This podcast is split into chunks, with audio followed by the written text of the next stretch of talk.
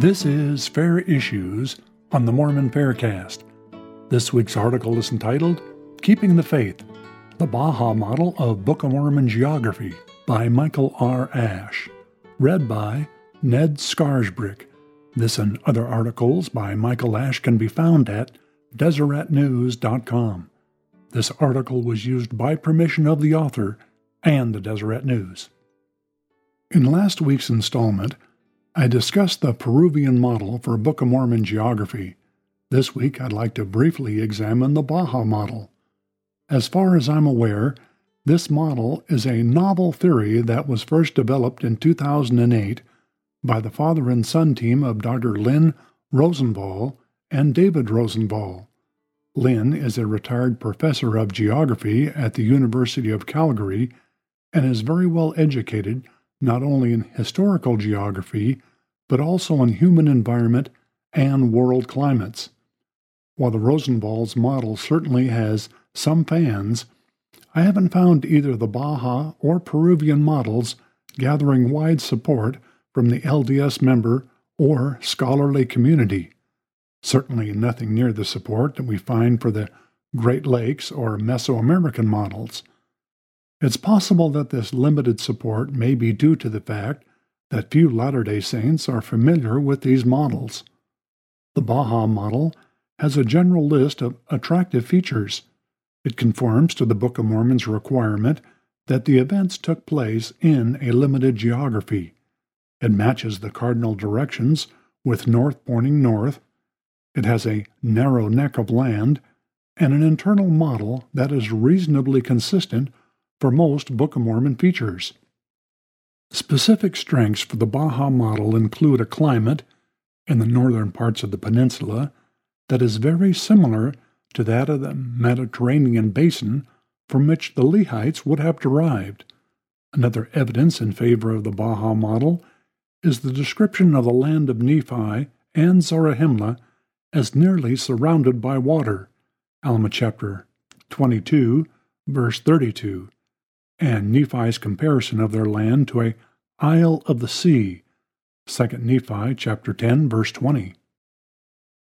In my opinion, the primary weakness of the model include a Sidon River that doesn't flow north, a dearth of archaeological and cultural support, and an external and internal map that is weak compared to some other maps. Like supporters of the Peruvian model, the Rosenvalls offer answers to criticisms of their model. I find their answers to be less persuasive, however, than those strengths I see in other models. Readers can follow the links in the Peruvian and Baja models and come to their own conclusion. As noted above, one of the weaknesses of the Baja model is the lack of archaeological support for civilizations during Book of Mormon periods in the lands that are suggested to encompass the Book of Mormon cities. While critics question if there is any archaeological support for the Book of Mormon anywhere in the New World, the topic of Book of Mormon archaeology in general will be dealt with in a future installment. The Rosenvall's answer to the lack of archaeological remains seems to be three pronged. They argue that 1. Book of Mormon civilizations built humble homes and cities rather than elaborate structures that might have survived until modern times. 2. Because of wickedness, the Nephites and Lamanites were swept off the land by a destruction that may have left little archaeological remains. And 3. The Baja Peninsula has barely been touched by professional archaeological excavations. Of the three arguments, the last, the shortage of archaeological work that has been done in the Baja region is, in my opinion, the strongest. As for the other two arguments, I offered these thoughts. The Nephites undoubtedly built humble homes and cities, but they also built a temple like unto Solomon. 2 Nephi chapter 5 verse 16. They had, at the end of the history, a sizable population, made buildings of cement, Helaman chapter 3 verses 7 through 11, and lived, at times, in walled cities. Mosiah chapter 9 verse 10 and Alma 53 verses 4 through 5, and 62, verses 20 through 36. I'm under no delusion that such textual clues necessarily force us to view the Nephite world like the cities of medieval Europe, or even necessarily of the level of magnitude that we find in some parts of Mesoamerica, for which many of the more spectacular structures date outside the Book of Mormon timeline. I also believe that their temple would have not been anywhere near as monumental as Solomon's. From my interpretation of the text, however, it seems reasonable to assume that the Book of Mormon peoples would have left some archaeological evidence for their existence. This brings us to the Rosenvall's second answer to the lack of archaeological remains. The destruction of the wicked may have swept the evidence away, while the Rosenvalls agree that the coming of Christ would not have made major changes to the geographical landscape. They apparently believe that sometime after the end of the Book of Mormon, most of their archaeological evidence somehow disappeared.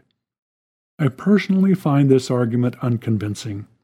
While it is possible that some future archaeological excavations may result in exciting new evidences to support either the Baja or Peruvian models, based on what evidence is available today, I feel that both models are less impressive than other competing models.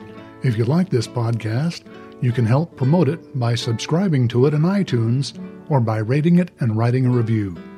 Post a link on your blog and Facebook page and tell your friends about us. Questions or comments about this episode can be sent to podcast at fairlds.org or join the conversation at fairblog.org. Michael Ash is the author of the book Shaken Faith Syndrome Strengthening One's Testimony in the Face of Criticism and Doubt, as well as the book of Faith and Reason 80 Evidences Supporting the Prophet Joseph Smith. Both books are available for purchase online through the Fair Bookstore. Music for this episode was provided courtesy of Lawrence Green. The opinions expressed in this podcast are not necessarily the views of the Church of Jesus Christ of Latter day Saints or that of Fair Mormon.